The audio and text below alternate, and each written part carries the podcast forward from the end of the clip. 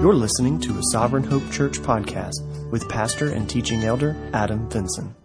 All right, so we're looking back over uh, chapters 13 and 14. So for those that are visiting, uh, we step back every four to five, six weeks after we've taught through either a chapter of Scripture or a couple of chapters of Scripture. We step back and we remind ourselves of some of the things that we've learned, and then we talk specifically about application points how to make sure we're being doers of the word and not hearers only. So going back to Genesis 13 and 14, you'll remember we've talked about Abram and Lot having to separate, that there was a dispute over the financial resources that they both possessed that was causing uh, some grumbling and complaining with their servants, so they had to separate. We said that through that separation, Lot goes down to the Sodom area. There's an invasion of armies. He gets captured. His family gets run off. Abram has to go and, and bring them back. That led to the encounter with Melchizedek. And then last week we began to look at God reaffirming the covenant with Abram.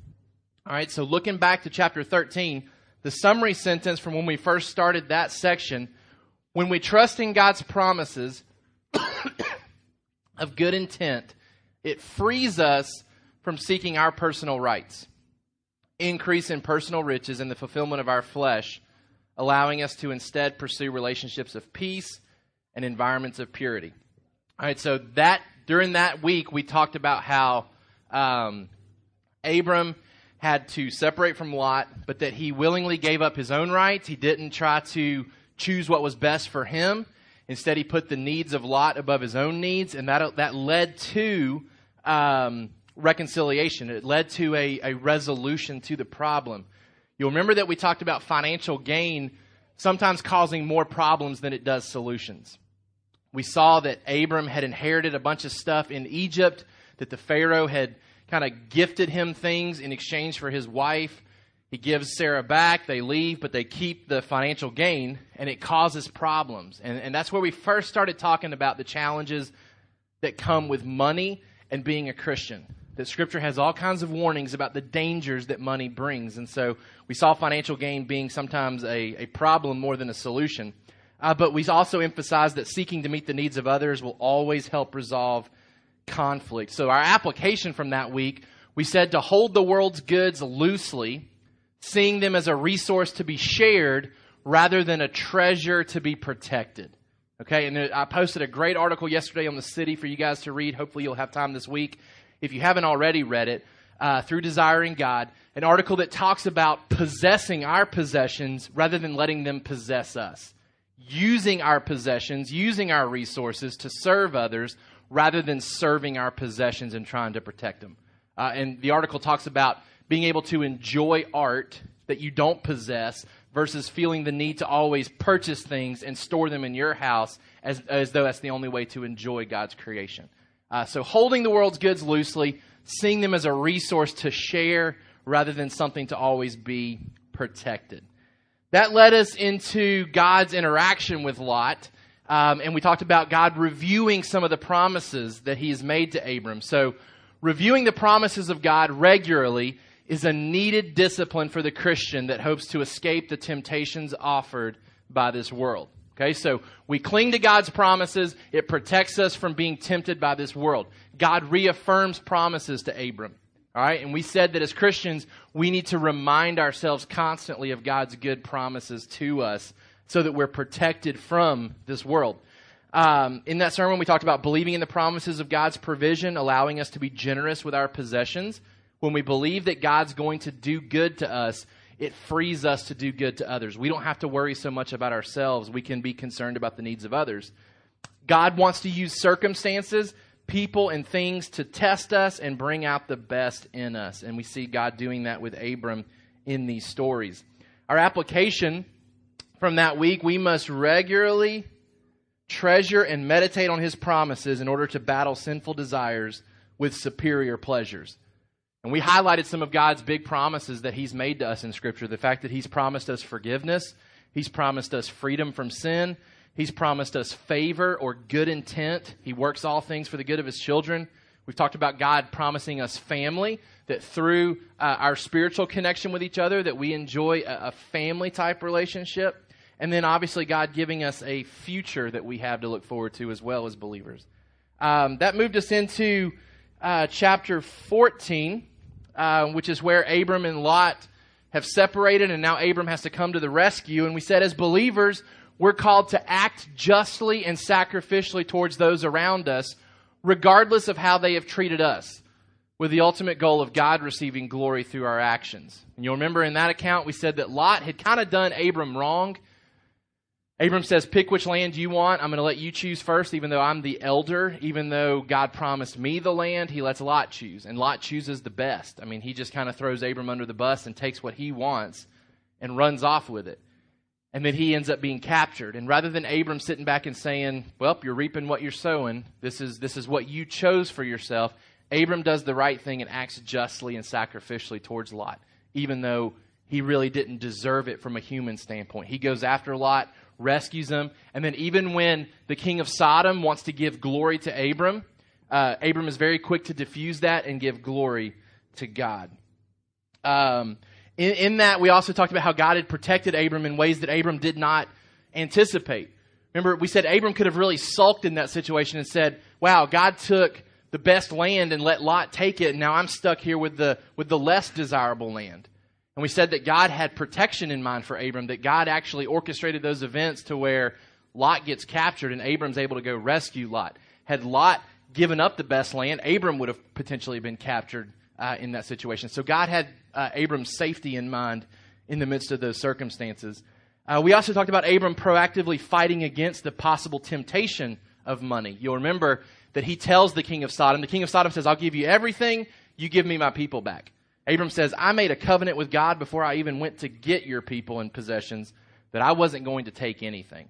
Abram anticipated this being a struggling point for him, and he said, I'm not taking anything. I took Pharaoh's stuff, it caused problems for my family. I'm not taking any of the spoils of war in this situation. So, the application, my call to be a blessing to others, should extend to those in my life that least deserve my blessings. For in so doing, I'm providing a living example of the gospel truths I claim to believe.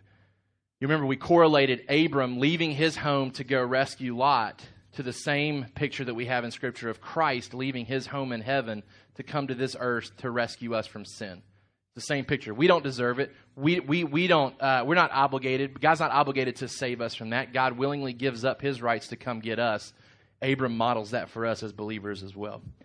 Um, that led us into our discussion with Melchizedek, and we said that he's kind of thrown into there to that chapter. Seems like an odd character. What's his purpose?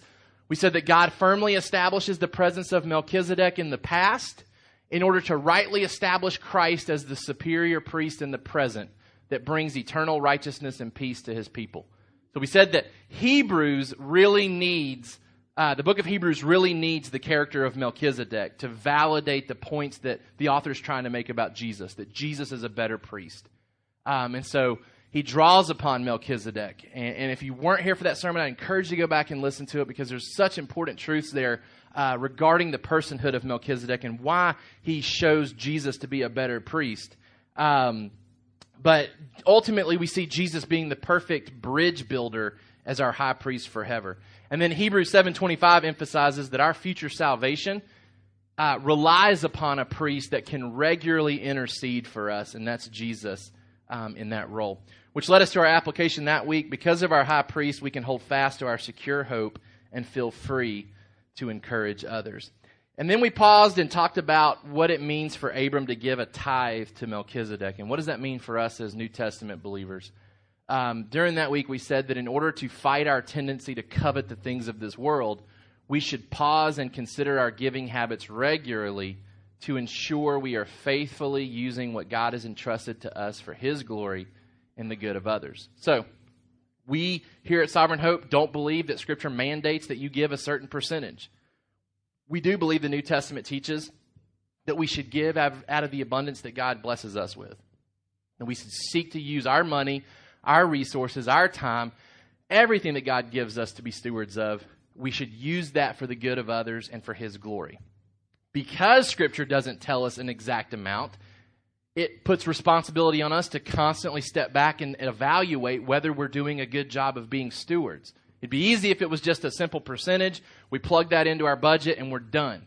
But because we believe Scripture's vague on how much we should be giving, it causes the need for us to step back and evaluate constantly.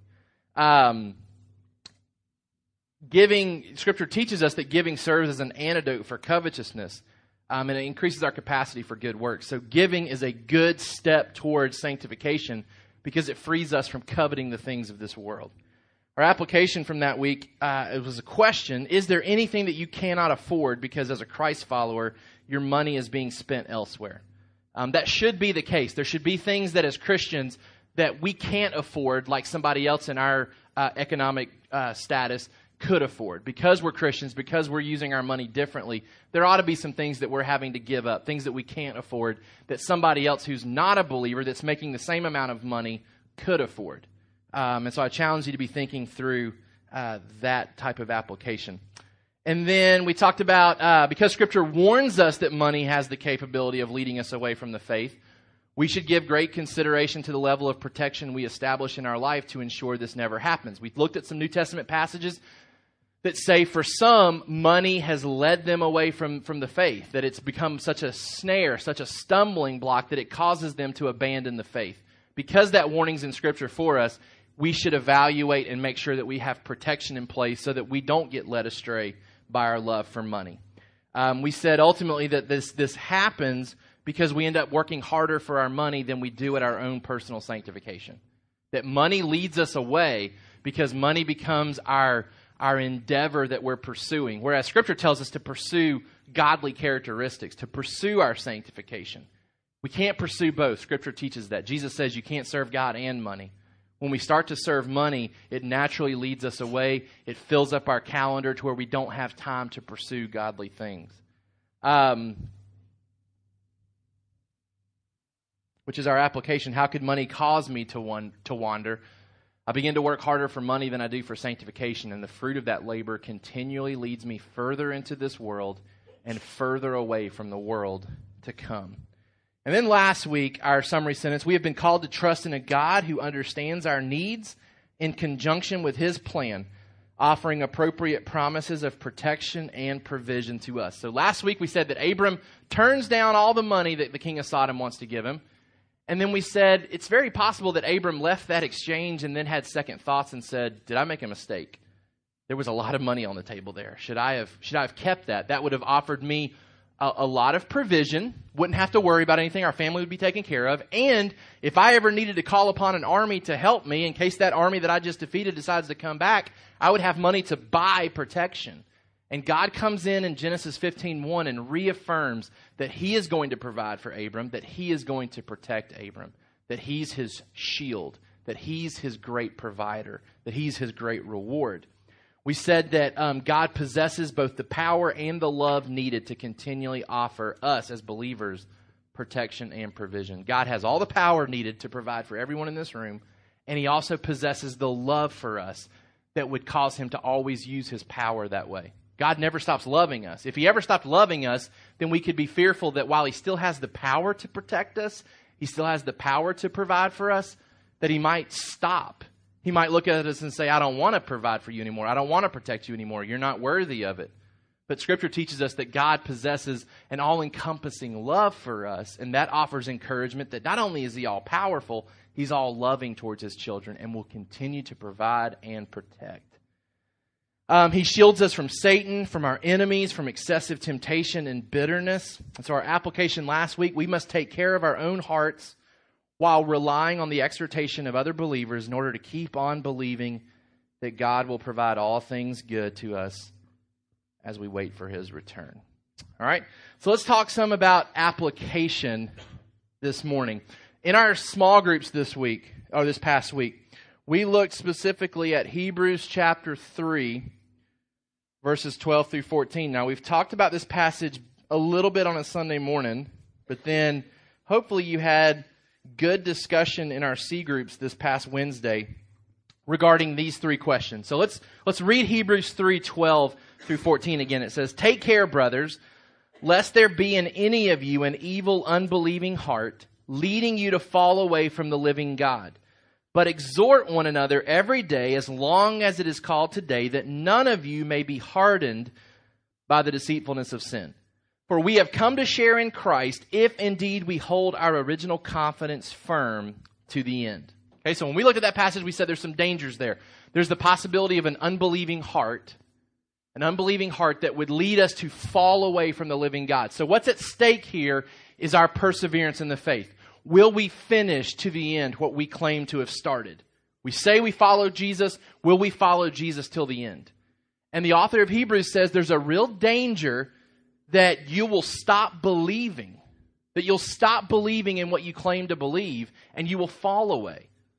And we wrestled through, well, what, what, what would that look like? Why would, why would anybody stop believing and fall away? And the scriptures tell us the deceitfulness of sin and a hardened heart would cause us to stop believing in the living God. So we have to protect ourselves from the deceitfulness of sin and a heart that grows hard.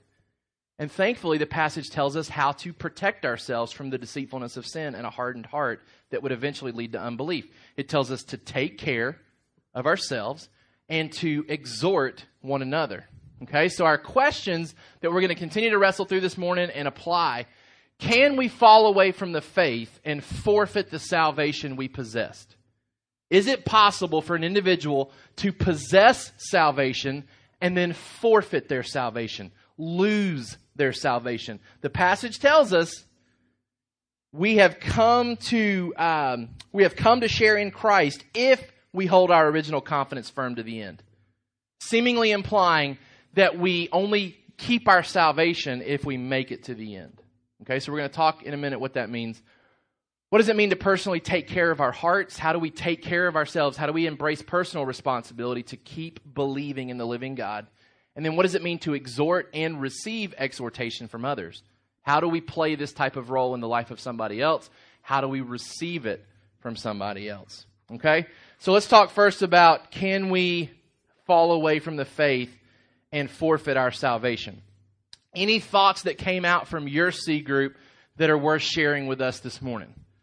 Anything that you guys discussed in regards to losing your salvation in your C group that you think would be helpful for everyone that wasn't in your C group this week?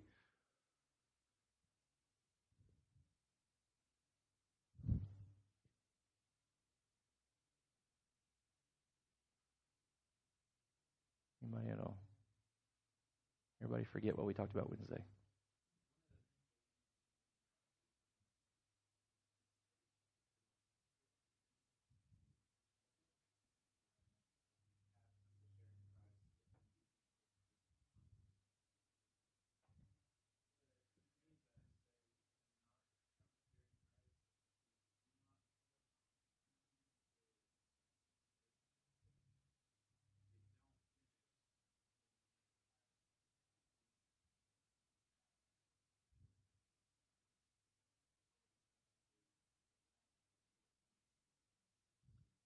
Good. Yep, and we're gonna we're gonna talk about that point um, this morning. That's a great point. Other thoughts on this idea of forfeiting our salvation, losing our salvation?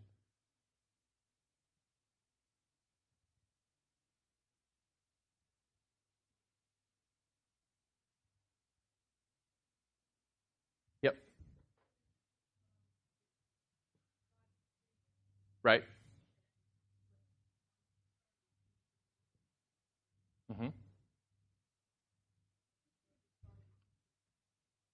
Yep, which is what Philippians 1 teaches us that when he starts a good work, he finishes that work. And so we have to take into account that Scripture teaches that salvation is a work of God, that's a gift from him, and teaches us that when he starts that, he carries it to completion.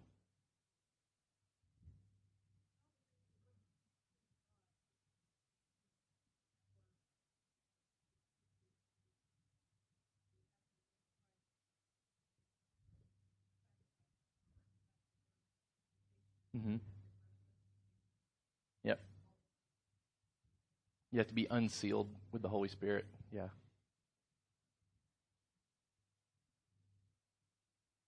You know, we talked in our group that this is an important conversation. It's not just a lofty theological conversation. Can we lose our salvation or do we always keep it? That it's very relevant for people that we engage with on a daily basis. And there's there's two there's two things that make this topic important. One, There are people that we will encounter that that that are are serious in their belief, and what I mean by that is that they are very concerned that there is the possibility of doing something that would cause them to forfeit God's love to them.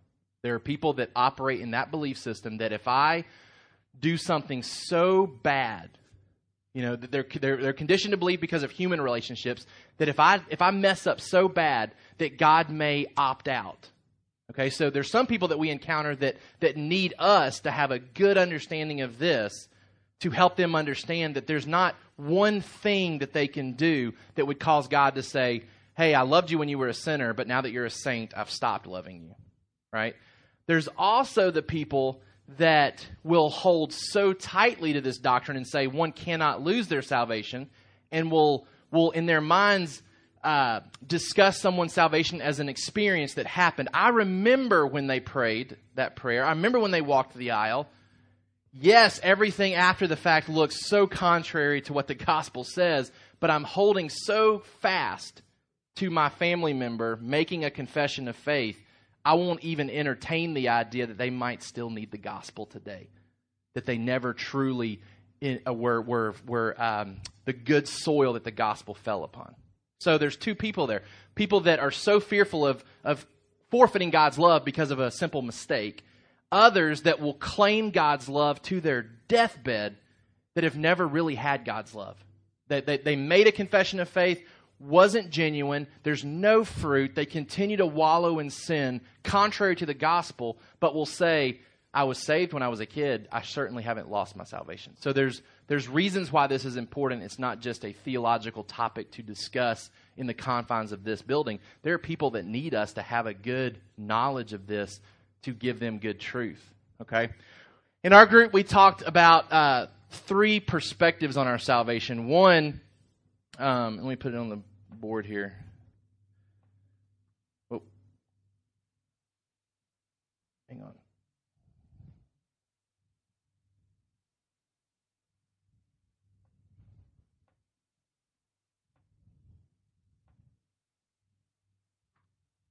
We'll be back up here in just a second.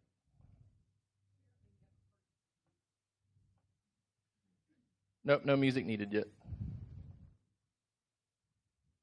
All right. All right, so we talked in our group about the idea that there, there are three perspectives on our salvation that are worth us uh, remembering.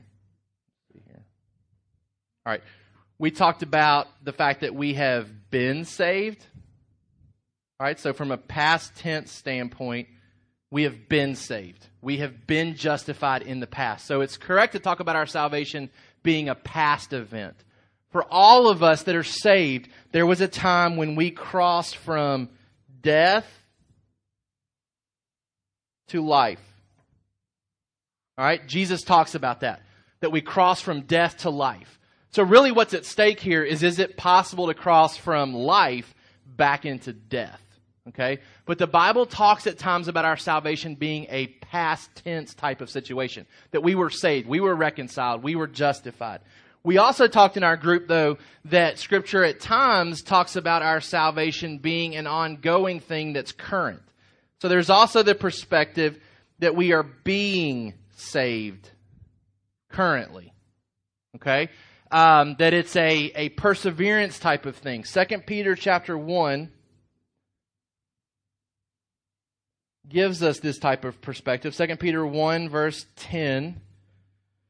Therefore, brothers, be all the more diligent to confirm your calling and election, for if you practice these qualities, you will never fall.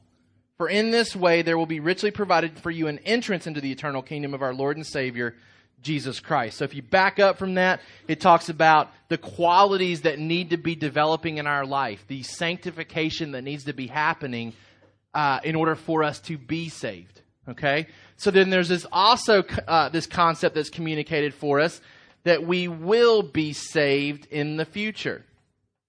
So scripture talks about us in a past tense situation being saved.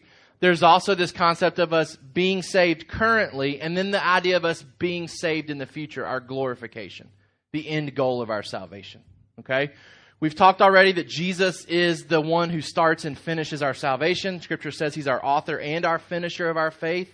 Um, scripture talks about in Ephesians 1 3 through 4 that he will present us home, uh, holy and blameless, that there's not a question as to whether or not he will bring our salvation to completion. In Ephesians 1 3, Blessed be the God and Father of our Lord Jesus Christ, who has blessed us in Christ with every spiritual blessing in the heavenly places even as he chose us in him before the foundation of the world, that we should be holy and blameless before him.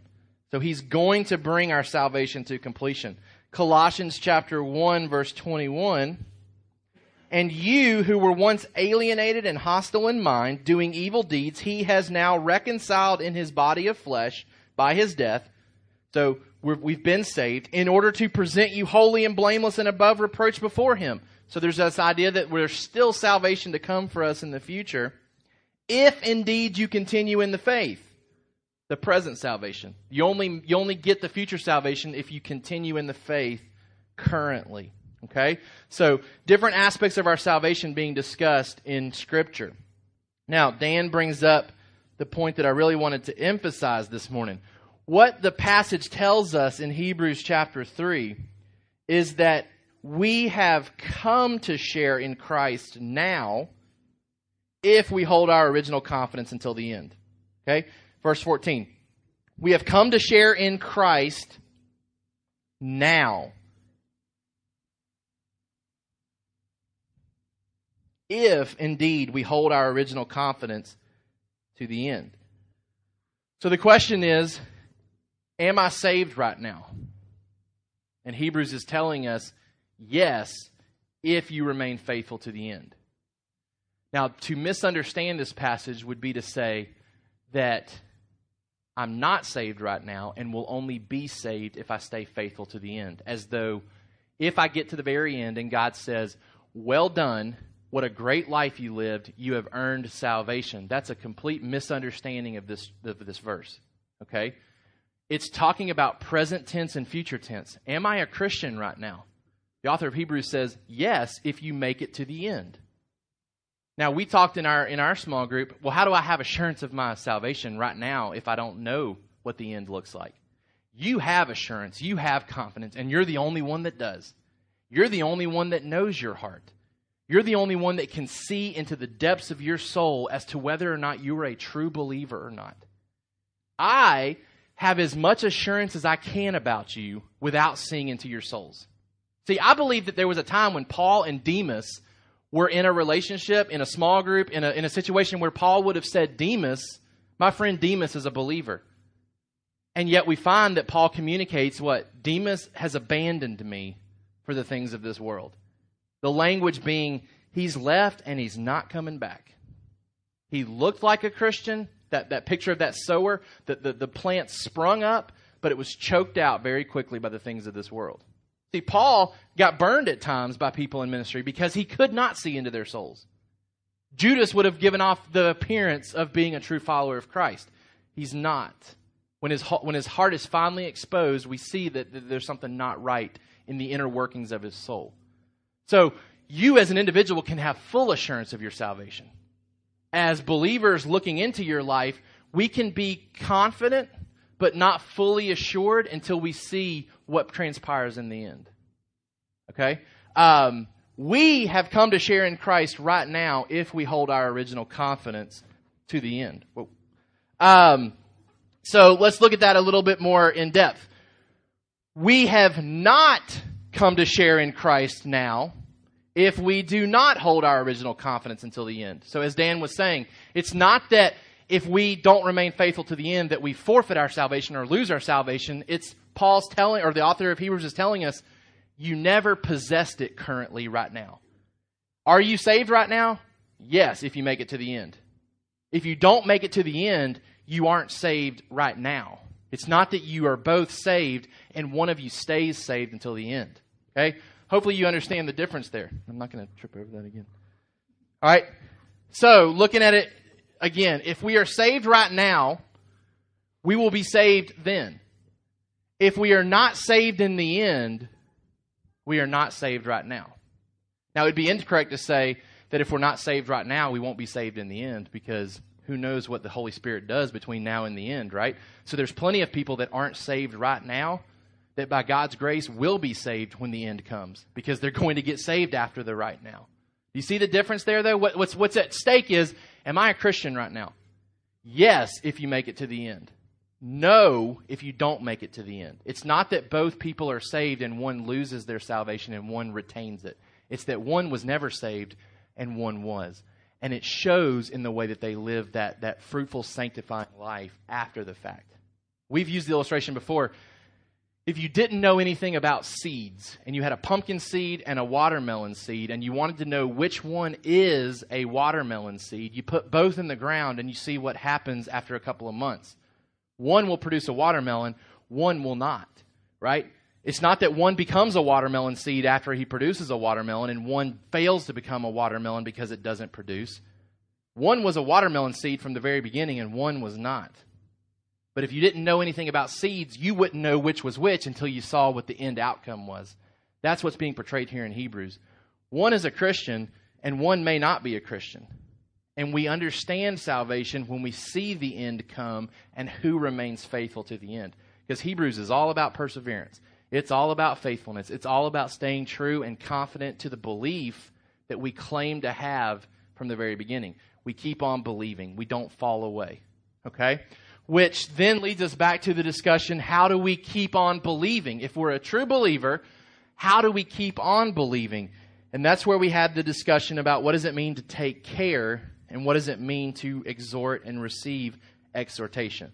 So, from your small groups this week, what are some things that you guys talked about that involve us taking care of ourselves that we could share with each other as points of application? How do we take care of our hearts?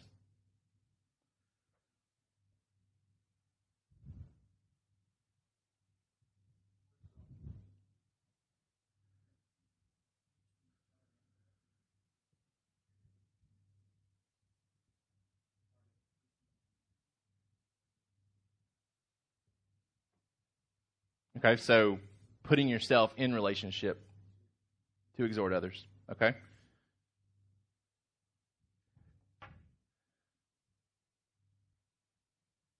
We'll put that in there. Uh, being in relationship with other Christians.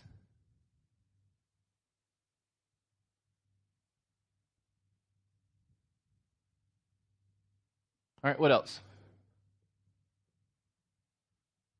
What are other ways that we take care of our, our own hearts? Embrace personal responsibility. What's that? Okay.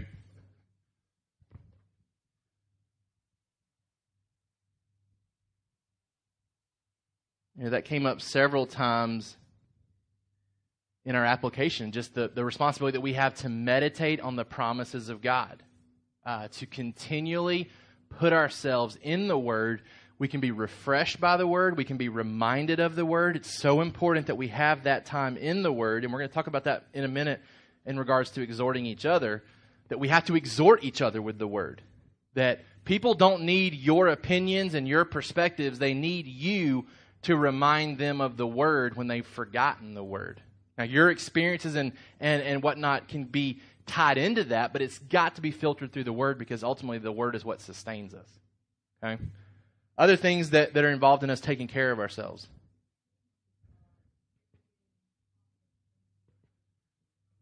Okay? Okay?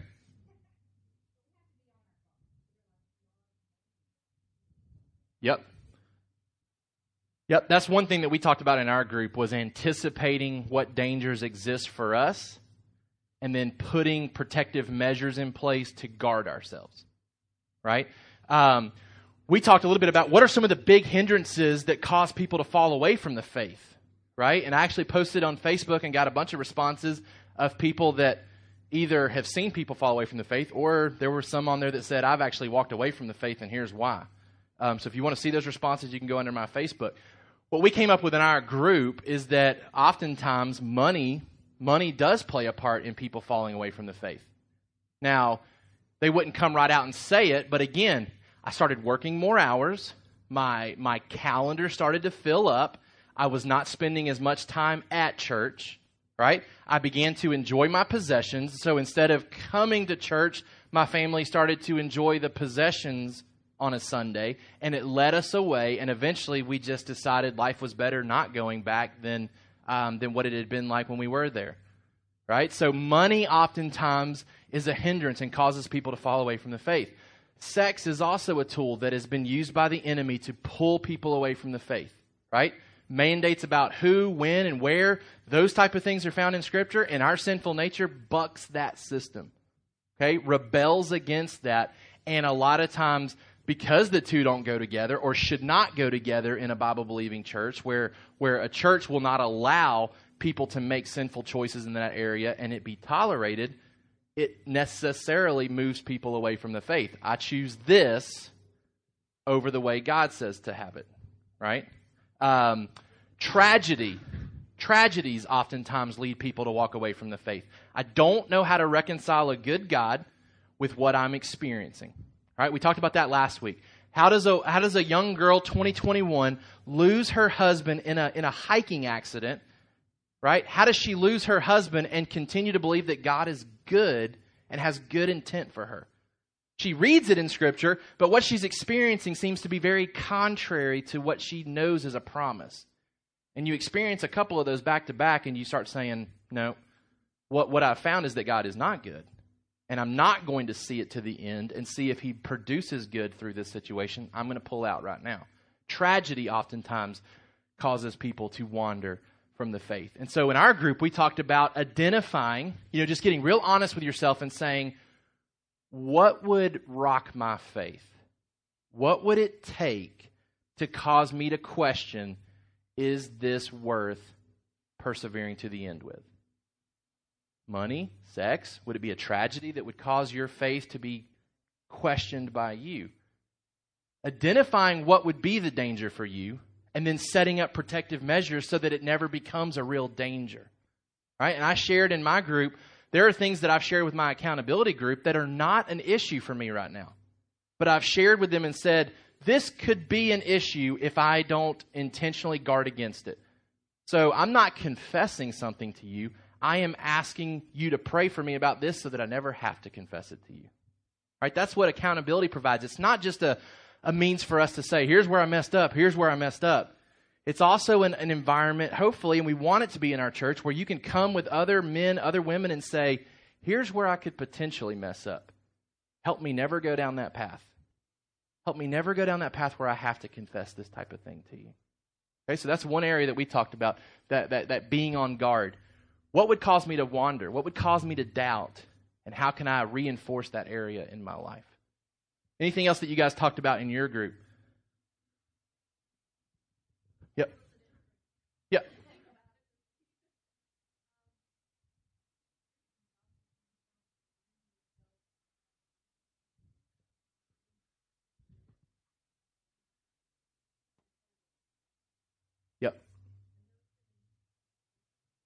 Right. Good. These are things that have to be scheduled, right? Um, being in relationship with Christians, making sure that my, my calendar stays free enough so that I can be in meaningful relationships, right? Meaningful relationships come with time, not being sporadic, right? It, it comes with time being in the Word requires time. I've got to schedule that into my busy week or it won't happen. Rarely does anybody sit down and say, Well, I've got nothing to do for the next couple hours. I'm going to open up the Bible. Right? When we do find gaps in our schedule, usually it's, I'm going to lay on the couch and watch TV. I actually have a break in my schedule. I'm going to rest. I'm going to relax. Most of us aren't pulling books off the shelf and, and wanting to study and, and pray. Right? Those things have to be factored into our schedule. Um, so, so it's important to, to, to note that, um, I think, as well. And then one thing that, that I shared in our group that uh, a guy at our school mentioned in chapel this week um, that, that I think is an encouragement that we don't always think about being an encouragement, right? So we talk about on Sundays that we want to come and that we sing songs to the Lord, that, that this is a way that we worship Him. But we haven't just replaced sacrifices with songs. Like, that's not our replacement in the New Testament. here we bring a sacrifice of praise to you. There is an aspect where what we sing is directed to the Lord. But Ephesians 5:19 talks about us greeting each other with psalms and hymns and spiritual songs. And the guy that was speaking in our chapel this week emphasized that when we come together to sing, yes, we sing to Jesus, but we also sing to each other. And I don't know if you've ever thought about your role here on a Sunday morning being to encourage others with your singing. See, it's very easy for someone to come in and say, I'm not a very good singer. Um, I don't know this song, even though Tyson preps us before we come about what songs we're going to sing, if we just factor that into our schedule, right? But we come in and we say, I'm not going to sing. I'm not a very good singer. I love to hear other people sing. But there are others that come in and say, I don't feel like singing today because, because I'm questioning whether what I'm experiencing is the promises that I've seen in Scripture. And a lot of times we can be encouraged by the singing of other people, the loud singing of other people who are proclaiming the truths that we know are true. We're just questioning if they're true for us right now. And the Bible talks about us greeting each other and encouraging each other through song. And I know for me, the best worship experiences for me, if we want to talk in those terms, it's not when the singers are great, it's not when the songs are great, it's not when the instruments are great, it's when the people around me are singing in such a way where it almost drowns out my song so that I feel like I can sing as well, but I'm so encouraged by the people singing around me.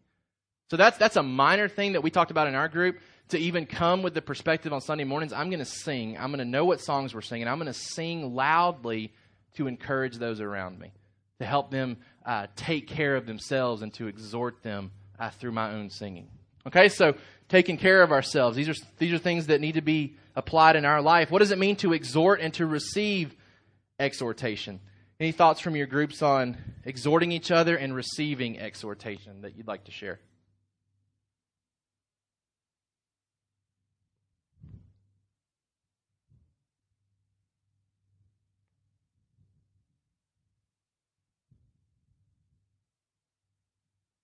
Anybody at all?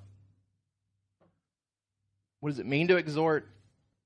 How do we receive exhortation?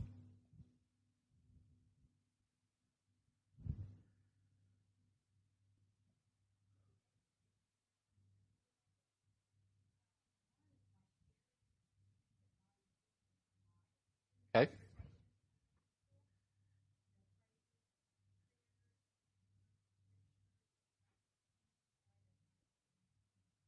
I can I can summarize.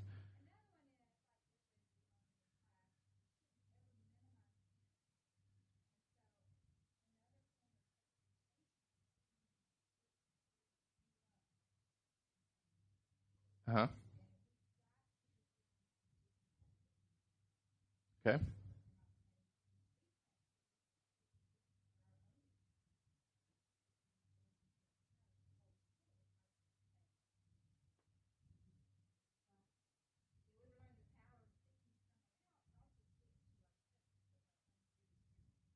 Right? Okay. You know, 1 Thessalonians 5 1 uh, reminds us of our responsibility to uh, encourage one another, uh, to build one another up. It says, therefore, encourage one another, build one another up, just as you are doing. What does it mean to exhort one another? To encourage one another is essentially what, what's being communicated there.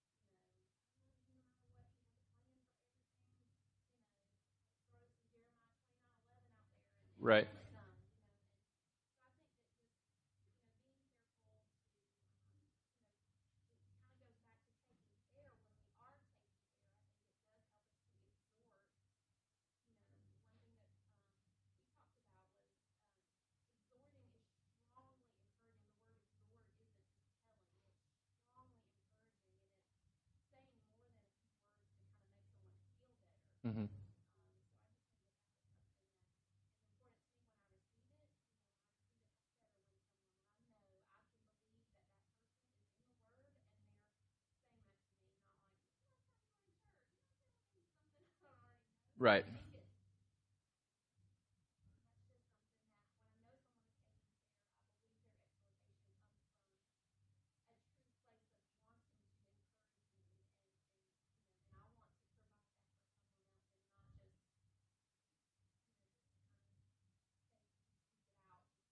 Mm-hmm.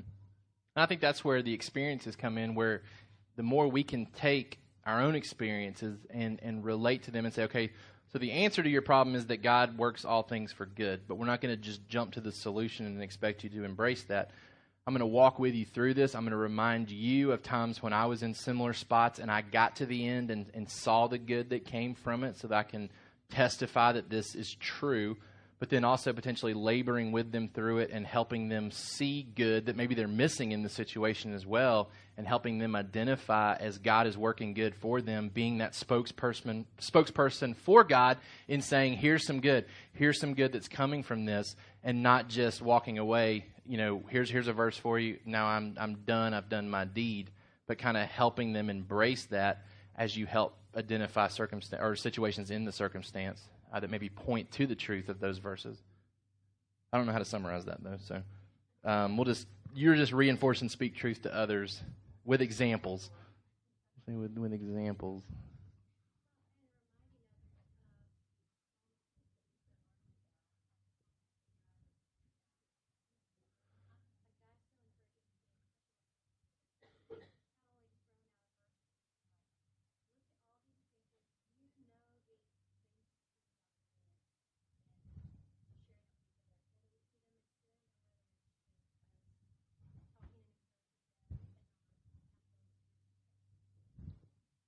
And, and, the great thing is that even when we don't have our own uh, resources to pull upon, maybe we don't have a, a, plethora of experiences to to pass on. What's great is that we have scriptural stories to pull from as well, because Romans fifteen four says. For whatever was written in former days was written for our instruction, that through endurance and through the encouragement of the Scriptures we might have hope. So even being able to draw upon the Old Testament, because in the context, this, this all he really has to refer to when he talks about Scripture is the Old Testament. So he's saying, Old Testament, lots of stories. They're written for our encouragement and for our endurance so that we hold to the hope that we have. And so even if you feel like, okay, I haven't had a lot of tragedies in my life that I can pull from, there are tragedies in Scripture that we can pull from that were written for our encouragement and for our endurance as well. And I think that's important um, to keep in mind. And then, you know, as Sarah's saying, pointing to these promises, again, Hebrews chapter 12, uh, verse 5, kind of ties the content of our exhortation back to it being full of Scripture. Hebrews 12, 5 says, uh, And have you forgotten the exhortation that addresses you as sons? My son, do not regard lightly the discipline of the Lord, nor be weary when uh, reproved by him. For the Lord disciplines the one he loves and chastises every son whom he receives. So uh, there's exhortation contained there in Scripture, reminders about how God interacts with his children that we need to draw upon both for ourselves and to be able to remind others. And then also in 2 Peter chapter 1, um,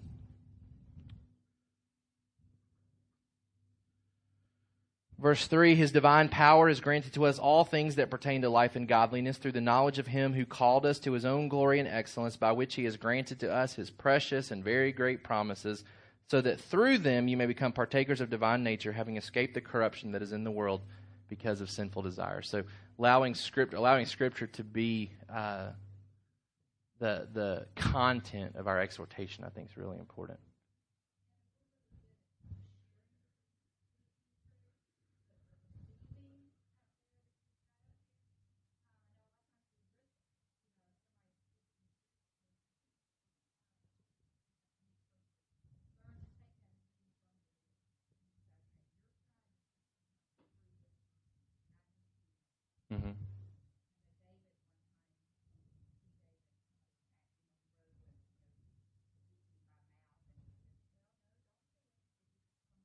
Mm-hmm.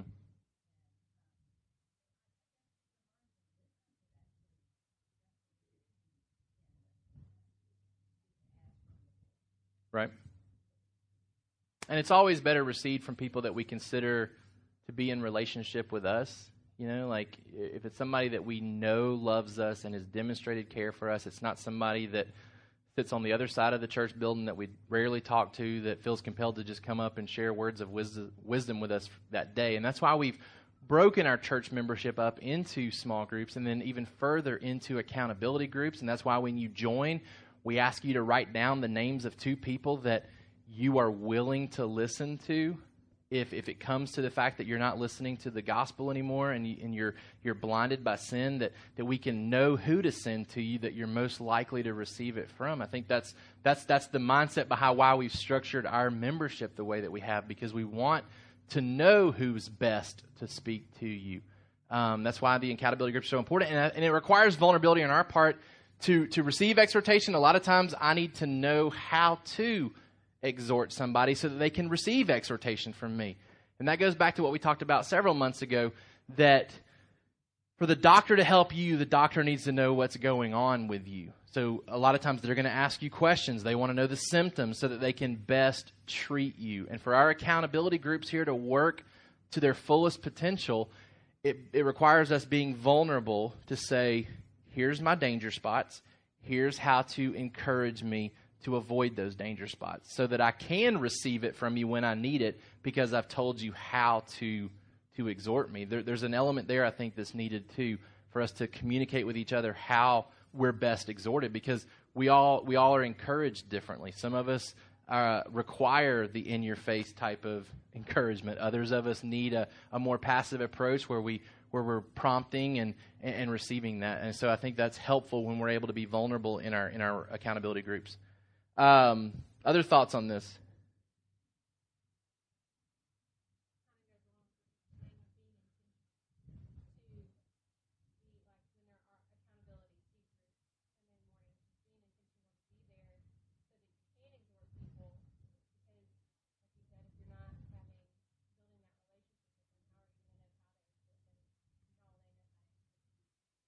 Yep. Yep, and, that's kind of the last thing I had in my notes was um, Hebrews 10, 24 and 25. Let me read that first before I make the last point. Um,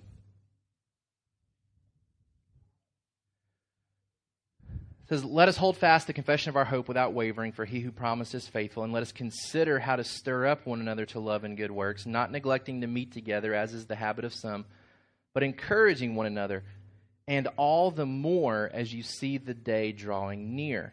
There's a couple of things that stood out to me differently. I've read that passage a ton of times individually. We've read that passage probably every other week from, from the pulpit here. Uh, but there was a couple of elements that stood out to me that I hadn't really picked up on before. Um, one, the aspect of let us consider how to stir up one another to love and good works. Applying that to our accountability groups. Um, we should, our, our, meeting together needs to increase our capacity for love and the capacity for good works, right? So when we come together with accountability groups, we come together with a purpose.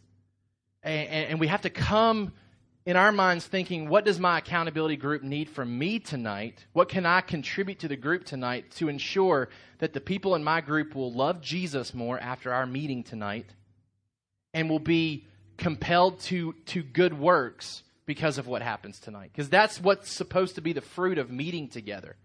We're supposed to stir each other up to love and good works, right? So Sunday mornings, we should come not, what am I going to get today? What am I going to provide today for those that are there with me? How am I going to stir other people up to love and good works? Um, but then also, it says that we should be not neglecting to meet, as is the habit of some, right? And so you start to miss some things and then it becomes a habit, right? He says, don't let not meeting together become a habit. Instead, instead he says, all the more as you see the day drawing near. I was reading something about John MacArthur yesterday, and he, he reminded me that, you know, there's been a lot of talk recently about the end of the world, right? Blood moons and signs and wonders, and Jesus is about to come back. And for a lot of us, we look at that and we say, no. Like that, that, that seems inconsistent with what we're told to look for. But it should be a reminder to us that we are closer to the day of Jesus' return today than we were the last time the blood moons were here, right? So what is true is that we are getting closer to Jesus coming back. And, and I think it's interesting that the author of Hebrews says, your meeting together should be all the more as you see the day drawing near. That the, the amount of times we meet, the consistency in our meetings should not be decreasing. It should really be increasing. Right? Now, we as a church have minimized the mandated meetings. Right? We don't have Sunday night services. We don't have Wednesday night services. A lot of what we do is once a month. But we've also communicated that part of that reasoning is so that you can schedule your own times to be with our church family. Right? We're not going to tell you to show up here at 7 o'clock on a Wednesday night when for some of us that time is awful for our schedule. We're not going to tell you to go home and put your kids to nap today and then be right back here at 5.30 for the 6 o'clock service. Right? I'm not going to tell myself to have a sermon ready tonight by 6 o'clock when I've had one ready for this morning. Right? But we have said, fill your schedule with time with church people. Why? Because the day is drawing near. Blood moons or not, Jesus is coming back at some point. And we live in a day and age, and we talked all through Thessalonians, greater satanic activity will happen before Jesus comes back. There's a greater deception coming, right? Antichrist or not, there is going to be more false teachers that show up. So the threat level continues to increase as we get closer to Jesus coming back which mandates all the more that we need to be around Christian people to guard our unbelieving heart potential. Right? So, so I was reminded again that we have to meet together. Now, again, don't expect to, to hear next week that we're starting evening services and Wednesday night prayer meetings. And a lot of us, it, that does that model doesn't work for our schedules. But that doesn't mean just come Sunday mornings and just meet once a month with your accountability group and you've done your duty at Sovereign Hope. We're giving you flexibility and responsibility. Meet with your church family. Have your church family over. Make time to spend time with church people. Your heart needs it. Your heart needs it. Scripture warns us that your heart needs it. If you're going to keep believing to the end, you need exhortation from other people. You need to put yourself in a position to receive that exhortation. All right? Um, any other thoughts?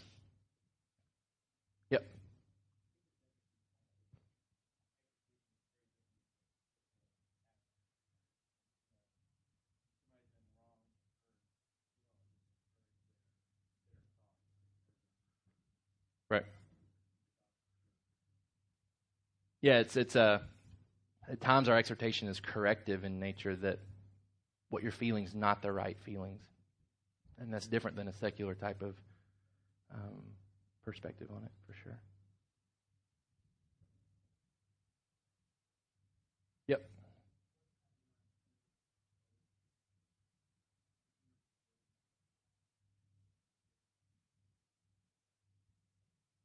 Mm-hmm.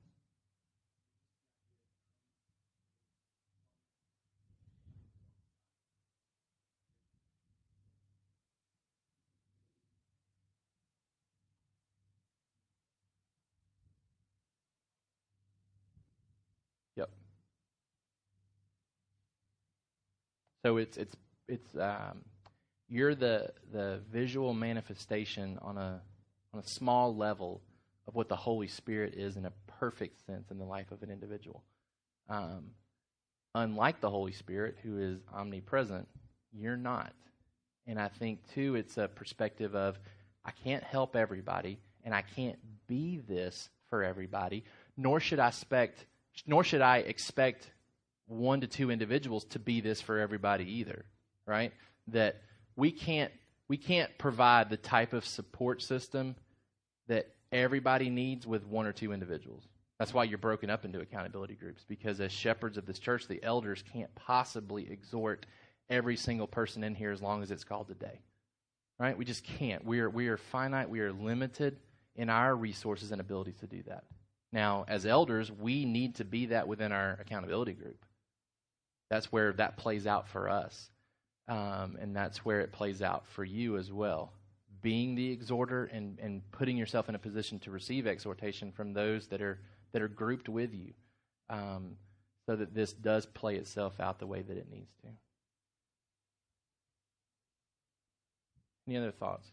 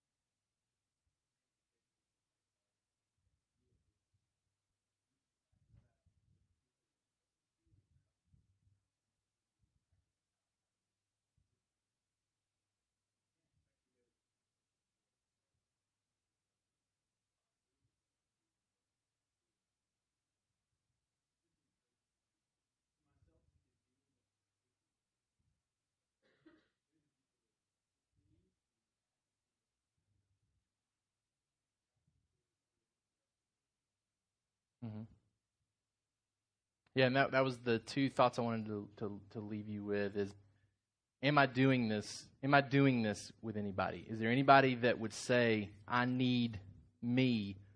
They need me uh, as a support system to continue to persevere. Am I playing that type of role so intentionally with somebody that they would say that I'm that person for them, that I help them persevere?